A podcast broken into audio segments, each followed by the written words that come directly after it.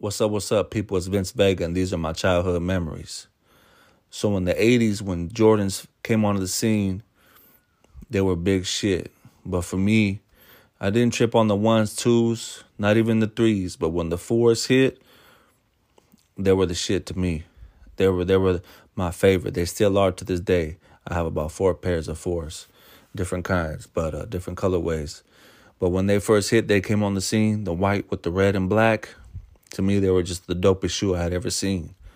Uh, they were having they had commercials that were coming out with MJ and Spike Lee and uh, they just looked so dope. And I wasn't even a Jordan fan, but the shoes was just like something else, man. So when the force hit, I was like, "Fuck, I, I, I need those." You know, I need those. And back in the day, in the '80s, there was a ton of different shoe brands, and they were all dope. Every shoe brand was was on top. You know, of course, Nike was a big dog, but back then, I mean, you talking about Reeboks was dope. Adidas was definitely dope. Adidas was like the first hip hop shoe. You know, we talking about shell toes and stuff. Um, Adiadoras, Lottos. I mean, we talking about Ellesse. We're going old school. This old school West Coast shit though. BKs, you know, even LA Gears, the LA Gear boots, you know. But for me, when those Jordan 4s hit the scene, man, they really fucked me up. So uh, I lived in San Francisco, and there was a store called Harputs and Adidas, something like that, in the Fillmore.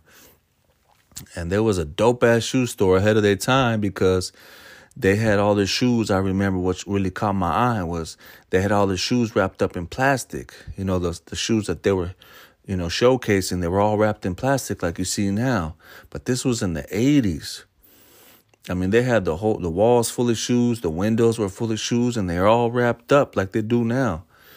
And we're talking about the '80s, right? They were ahead of their time, man. This was like the dopest shoe store I had ever been to. And um, so I had an aunt, or I have an aunt. She's like she's like an aunt. I call her my aunt. Her name is Bonnie, real close uh, family friend, real close friend to my mom, and uh, she uh, she came up on a stolen credit card. And she would always look out for me for me and my mom and my sister. She would look out for us. You know we were all tight. We lived together for a while. Um, she was family you know. She had two other brothers uh, ben and barry. And uh, they're a part of another story i'll tell later on but so my aunt bonnie came up on a stolen credit card and uh, she wanted to take me to harputs and cop some jordans man i don't remember what the conversation was like I don't remember uh, how we got there, whatever the case may be. I just know she told she told me what shoes you want, and I grabbed them fours, them Jordan fours, and they had my size. Put the box on the counter, tried them on. I was in heaven. I couldn't believe it, man. I was like, damn, I'm gonna get these Jordan fours, man. Um, because I didn't have shit. We was pro wing living back in the day. Payless Shoe Source was the spot. You know, Payless Shoe Source was the spot with the pro wings and all the other fake shit. But you know, that's just when you was going through it and struggling. You know, Payless Shoe Source helped out a lot of people throughout the years, man.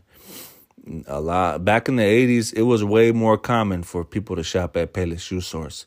Yeah, it wasn't cool and it wasn't fly. It wasn't, you know, whatever. But it was a lot more popular, and Payless Shoe Source helped out people get through some tough times, man. They really did. Shout out, shout out all my pro wing wearers. You know, y'all know what it is, XJ nine hundreds and all that shit.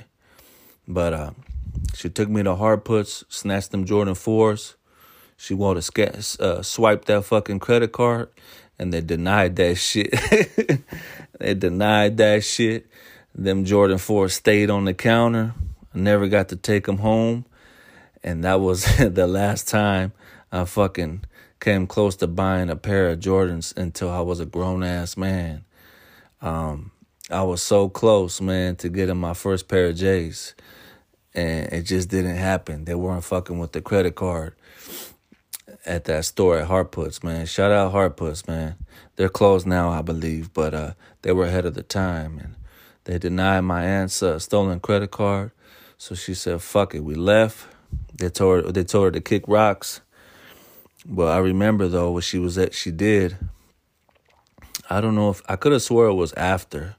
This was after she bought us uh, a Nintendo. She was able to order us a Nintendo and uh, uh, my pet monster toy. It was like an old school. Uh, came out in the eighties. It was a big stuffed animal. It was like a monster, like different colors, blue and red and and purple and shit. And he had like plastic handcuffs on, and he could like you could like break them and reattach them. And later on, I think it became a cartoon. But uh, we didn't get no. I didn't get no J's that day, but I ended up getting my first Nintendo and uh, my pet monster toy. So uh, it all worked out, you know.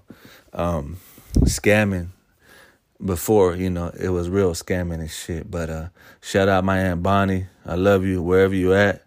And uh, that's my story of uh, almost getting my first pair of J's. Y'all be easy.